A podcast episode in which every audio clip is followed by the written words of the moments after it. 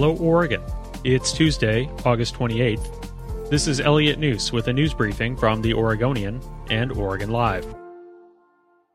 Oregon is applying for the $300 weekly unemployment bonus authorized by President Donald Trump earlier this month.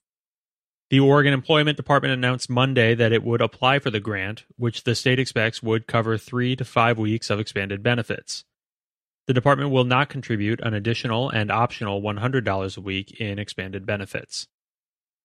More than 200,000 Oregonians had their unemployment benefits cut in at least half by the end of July, when the $600 federal unemployment boost that Congress approved in March as part of its coronavirus relief legislation expired.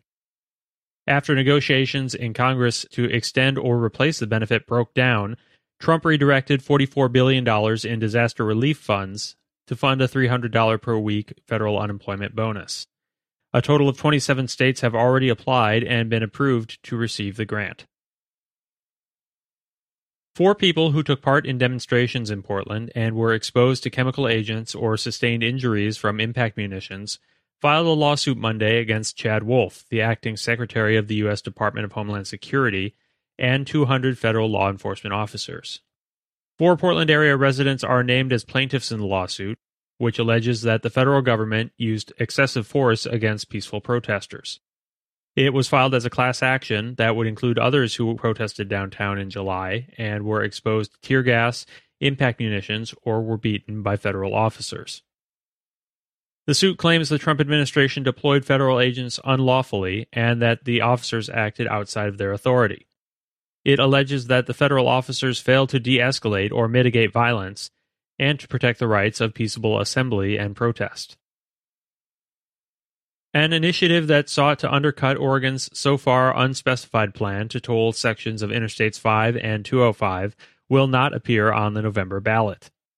Julie Parrish, the former West Linn state legislator who was one of the chief petitioners, confirmed Monday that her group won't be able to collect enough signatures to qualify Initiative Petition 10 for the ballot. The group needed to collect nearly 150,000 signatures by June 2020 to qualify for the November ballot. But Parrish said COVID 19 shutdowns made it too challenging. Parrish said the group is now looking toward the 2022 ballot. The initiative called for amending the state's constitution to require that tolls be approved by county and state voters unless they pay exclusively for highway expansion. Oregon's largest wildfire has grown to nearly 50,000 acres as blazes continue to burn throughout the state. The Indian Creek Fire, which started last Sunday along US 20 at Jonesboro, now covers 49,000 acres. The blaze is burning important habitat for the sage grouse, whose numbers have been in decline in recent years. The fire is human caused and under investigation. It remains 20% contained. Meanwhile, fire officials say the potential for new significant fires is elevated to high through Wednesday. Thanks for listening. You can support this podcast and our local journalism with a subscription to Oregon Live. Go to OregonLive.com slash pod support.